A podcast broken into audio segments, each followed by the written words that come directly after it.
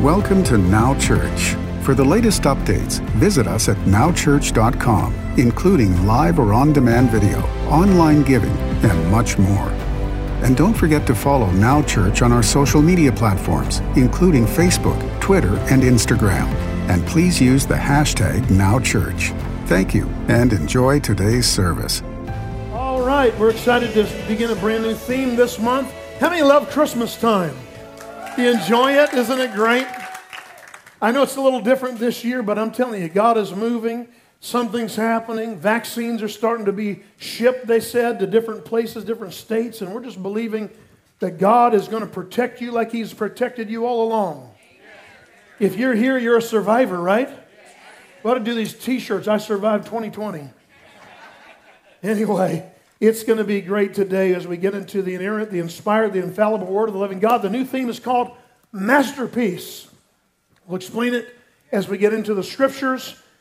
Ephesians chapter 2 is where we're going to begin. In the New Living Translation, verse 10 said this way For we are God's, everybody say it? Masterpiece. He has created us anew in Christ Jesus so we can do the things He planned for us long ago. Love that. Pardon me, want to weave in Philippians chapter 1 from the Amplified says this verse 6. Paul writes, I am convinced and sure of this very thing. I'm convinced and I'm sure that he who began a good work in you will continue until the day of Jesus Christ, right up to the time of his return, developing that good work and perfecting and bringing it to full completion in you. Everybody say full completion. Full completion. Okay. Now we're going to weave in Psalm 27 as well. Verse 13, where the psalmist said, I would have lost heart in a year like 2020. I would have lost heart unless I had believed that I would see the goodness of the Lord in the land of the living. I would have fainted unless I believed in God. If I had a relationship, I don't know how unsaved people, lost people are handling this moment. But I know this. I would have lost heart unless I'd believed that I would see the goodness of the Lord and the living. You, you and I have to believe that we will see.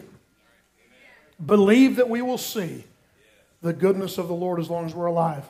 Wait on the Lord, be of good courage, and he shall strengthen your heart. Wait, I say, on the Lord. Let's pray together one more time. God, we come before your presence. Lord Jesus, we worship you and we honor you. Holy Spirit, you are welcome in this place. This is your place. This is your house. Whatever you want to do in this place, we say yes and amen. Come and move in this place and change us and give us ears to hear what the Spirit of God says. Thank you, Lord, that the spirit of prophecy is the testimony of Jesus. Let that testimony arise in this place in Jesus' name. Amen. Amen. Your life is God's work of art. Your life is God's work of art. God's working on it, on you. In fact, one translation of that, that verse that we read in the beginning, we are his masterpiece, says we are his workmanship created in Christ Jesus for good works. One translation says we are his poetry. Love that. We're his poetry. You are God's unfinished masterpiece that he is still painting. And every stroke of his brush changes you. Every challenging situation, every uncomfortable circumstance is designed to bring out your most vibrant colors, to glorify the artist, Father, Son, and Holy Spirit. This month, as we celebrate the birth of Jesus Christ, a single most defining moment in human history, we celebrate the fact that God stepped out of eternity into time and identified with each and every one of us that was trapped in our sin with no way out until the living word became flesh and moved into the neighborhood. Isaiah said it this way in verse in chapter 9 verse 6 for unto us a child is born Unto us a son is given, and the government will be upon his shoulder. Aren't you thankful the government's upon his shoulder? And his name will be called Wonderful, Counselor, Mighty God, Everlasting Father, Prince of Peace. The thought for this month's theme began when I recently read a story about the famous and mighty woman of God, Corrie ten Boom. For those of you that are younger, you probably don't even know who that is. But Corrie ten Boom was a Dutch woman that had a powerful testimony during World War II. She and her born again Christian family in Haarlem of Holland, the Haarlem area of, of, of the Netherlands, they felt like God had given them a passion to serve the Jewish people who were being rallied up and rounded up and sent off to concentration camps to die by the Nazi regime. Corrie ten Boom and her family, her father was a watchmaker, and so people were going in and out all the time. So they found a way and connected with the Jewish underground to be able to hide out Jewish people in their home. And she wrote a book called The Hiding Place, 1973.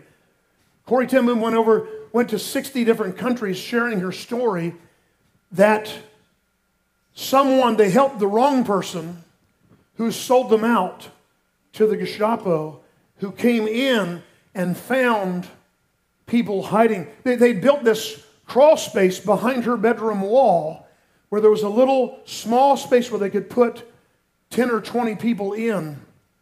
That was just small enough where people couldn't find it. But they were found out, and she and her father and her sister were shipped to a concentration camp themselves. Her sister Betsy died tragically in the concentration camp. Her father died within a few weeks of being in the concentration camp. And she and Betsy, before Betsy died, they led many, many Jewish women to Jesus Christ. When Corrie ten Boom got out, her perspective had so changed that when she would, pardon me, when she would travel and preach, she always carried this little tapestry that she'd made. She was a she liked to knit and crochet and, and do this needlepoint. And so she had this little thing she would carry with her, a little piece of material, and she would show it on the back side where all the threads were, and it was chaos. All these different color threads going every which way. And she would say, This is a lot like your life. Life can be chaotic and we don't understand what God is doing, what He's allowing, what His timing is, but we hang on to the promise. And then she would turn it around, and on the other side was a beautiful, multicolored, shiny crown representing the kingdom of God and the King Jesus himself. On the backside, in order to create that, it looked like chaos.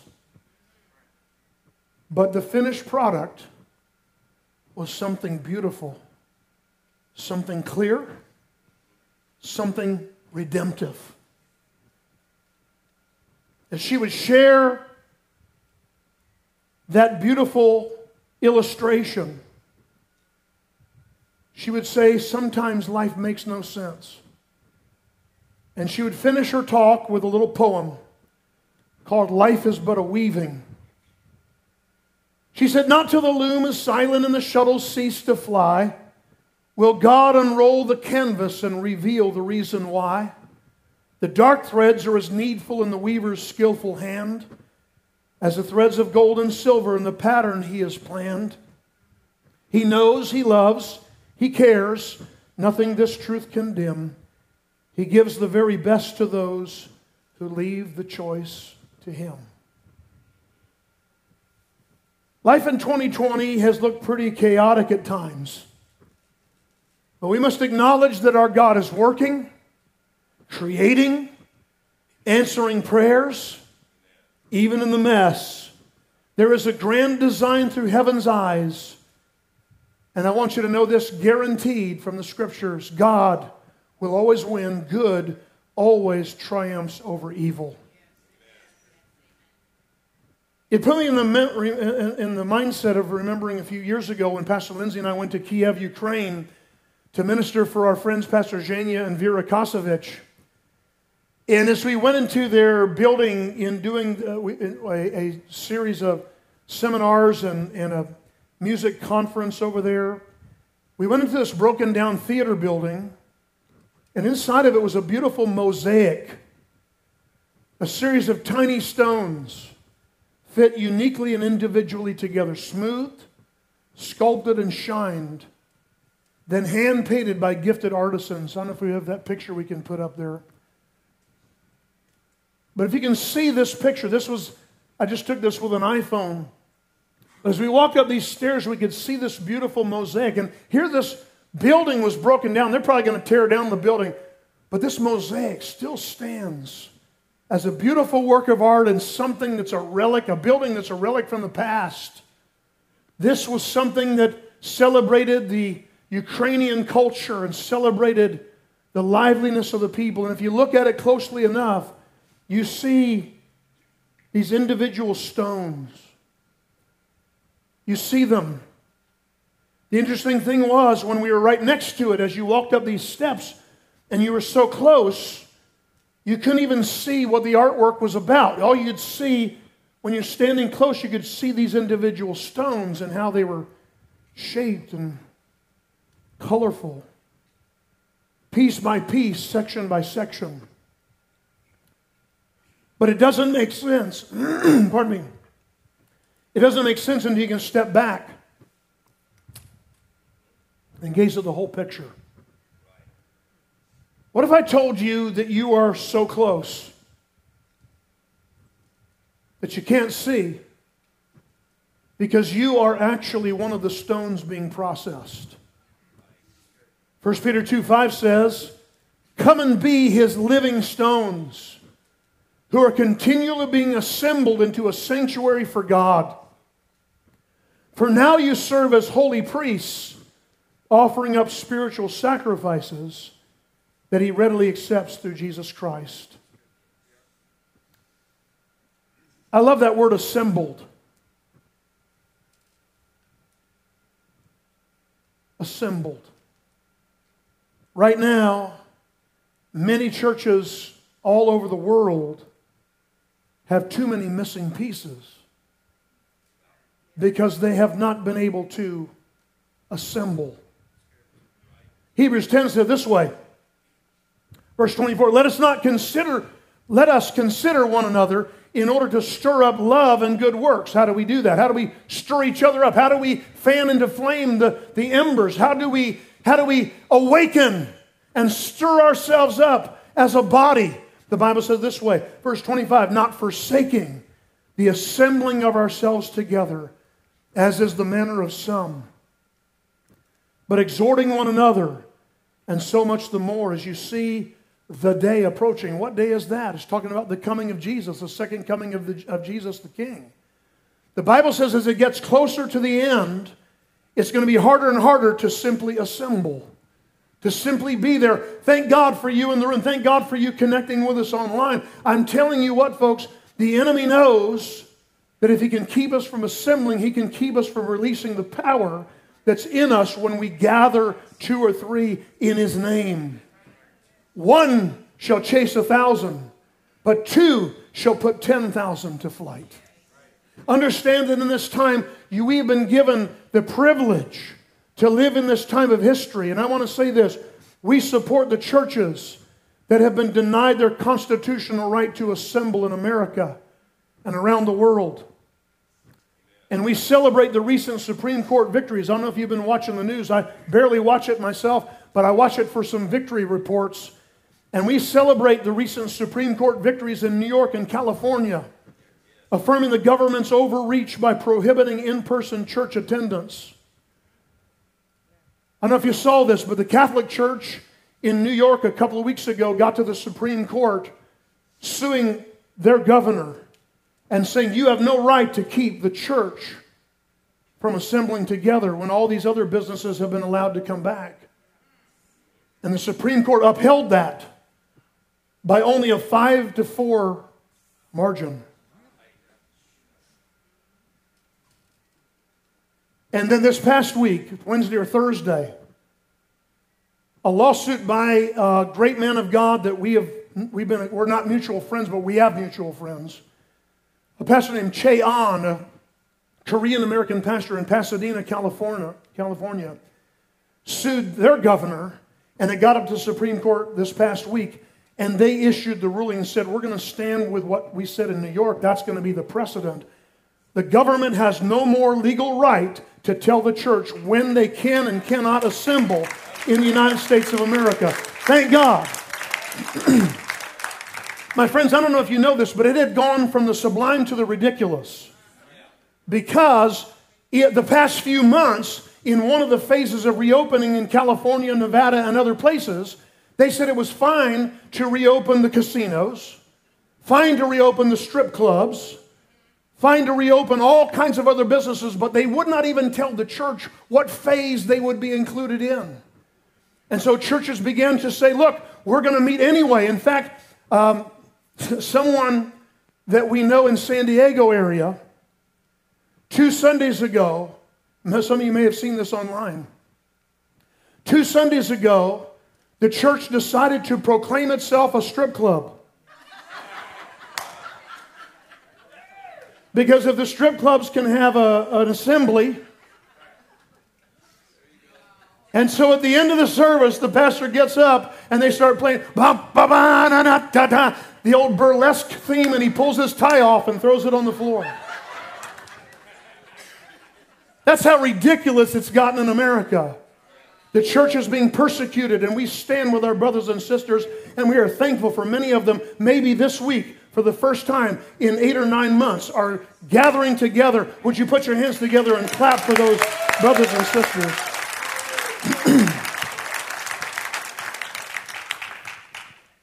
the First Amendment of our U.S. Constitution says this, the beginning of it Congress shall make no law respecting an establishment of a religion or prohibiting the free exercise thereof. Ladies and gentlemen, the reason why we have lively praise and worship is because we have free exercise. You didn't even get the joke. Free exercise. We get to come together, and the government has no legal right to tell us when we cannot, cannot meet. We need to use common sense.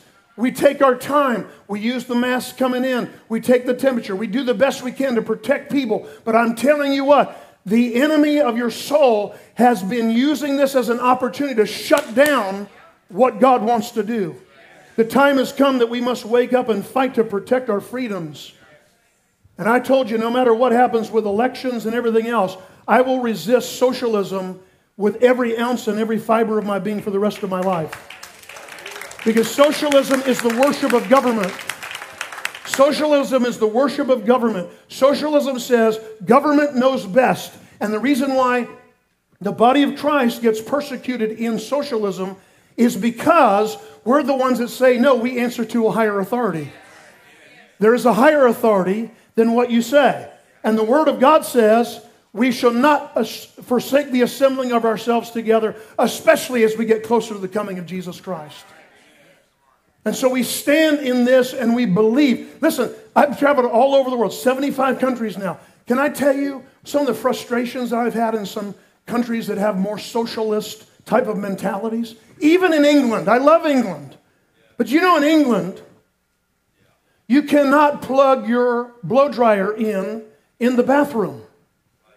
You have to go outside in the area where the. You don't know that, probably, most of you. Some of you that have traveled with me, you know or you travel around the world, you know. Why? Because people are too stupid. If they could plug in their hair dryer in the bathroom, they would electrocute themselves in the sink or the bathtub. And so the government mandated in England, all over Europe, you cannot blow your hair dry in the bathroom because you're too stupid. The government knows best. My friends, let's keep the government out of the church. And let's get the body of Christ back into government. Because we need our God to move in this time. Every time God's church comes together, we usher in his presence. And we need to pray for our freedom. as if our very lives depend on it because it does. We can no longer est- underestimate what it means when we come together and bring in the presence of God, what it does to the atmosphere over these neighborhoods, over this city, over this area, over our region. Where God's word goes up, his presence comes down. In California alone, while the church has been unable to meet for nine months, over 19,000 businesses have closed. Most permanently. Think about that 19,000 businesses closed in one state. And a lot of it, I believe, is because not only of government overreach, but the fact that church is not bringing in the presence. Alcoholism and drug abuse is way up, child abuse, domestic violence, suicide is epidemic in California and across this nation where the church has not been meeting. Wherever the church of Jesus has failed to assemble, the cities and towns are collapsing. And they're not considered essential? Proverbs 11 said this way from God's Word translation When right living people bless the city, it flourishes. Evil talk turns it into a ghost town in no time. I want you to know our city, our community, our region is blessed because you're blessed. Your neighborhood is blessed because you live there and you carry the atmosphere of Jesus Christ. So you say, Pastor, why are you talking about California so much? I was kind of pondering that this week. Why am I thinking about California? Praying for those that have been so burdened by some of my friends out there. Why though? And I realized this week the Lord spoke to my heart. Why do I carry a burden? Because California is a spiritual gateway to the nation for good and for evil. Not only do we have Hollywood and everything else out there, but several moves of God began in California, Azusa Street. The healing Los Angeles revival of Aimee Semple McPherson in the 1920s. The Jesus People move began by Chuck Smith and the Calvary Chapel movement, baptizing hippies in the Pacific Ocean in the late 60s and early 70s, all begun in California. And I believe the enemy has strategically tried to shift California into a godless existence to try to stop the next wave of what God wants to do. Pray for California. Pray for our nation. Pray for our community. My friends, missing stones equal unfinished masterpieces. Missing stones equal unfinished masterpieces. Our God is a finisher. He never leaves anything undone. The word calls him the author and the finisher of our faith. He will perfect, finish to completion, everything that concerns you. Paul the Apostle said, I finished my race. I finished the course. Our God is a finisher. And Ecclesiastes 7 8 says, The end of a thing is always better than its beginning. The end of a thing is better than its beginning. Remember, my friends, it's not how you start, it's how you finish. It's not how we started this year, it's not how we limped along during the lockdown. It's how we make December a moment to worship our God, to lift Him up, to say thank you, to honor His presence, to bless His holy name, to rise up, to take authority, find the grace to keep going. Let's finish 2020 in victory. Let's finish 2020 by getting our attitudes right, by getting our attitudes healed and whole, by looking unto Him, Jesus, the author and finisher of our faith. God is picking out unique stones of different shapes, sizes, and colors that we smoothed shined, painted, and placed to fit together into his spectacular work of art. You're God's tapestry. You're His mosaic. It may look like a crazy mess on one side, but it's a beautiful crown on the other. It's time to surrender. He's the potter, we're the clay. He's the master, He's the artisan. We're simply being shaped. Let's pray together. Father, thank you for your word today. Lord, we trust in you and we believe your word. We claim the promise right now that when we surrender to you, that everything that we need will come into place. That all that you have and all that you are would be welcomed. Today, for every person hearing the sound of my voice, I want you to see that you play a part. You play a huge part in God's plan, is in his position in creating a masterpiece, a work of art. coming together as living stones, being fashioned. They say, Pastor, you don't know what I've been through. You don't know what it, what it was like for us. Well, that may be true. But I know the promise of God is this when He finds the right stone for the mosaic, He's got to smooth it out. He's got to grind it down with a little bit of heavenly sandpaper. Got to get you to fit in that perfect spot next to the other stones around your life.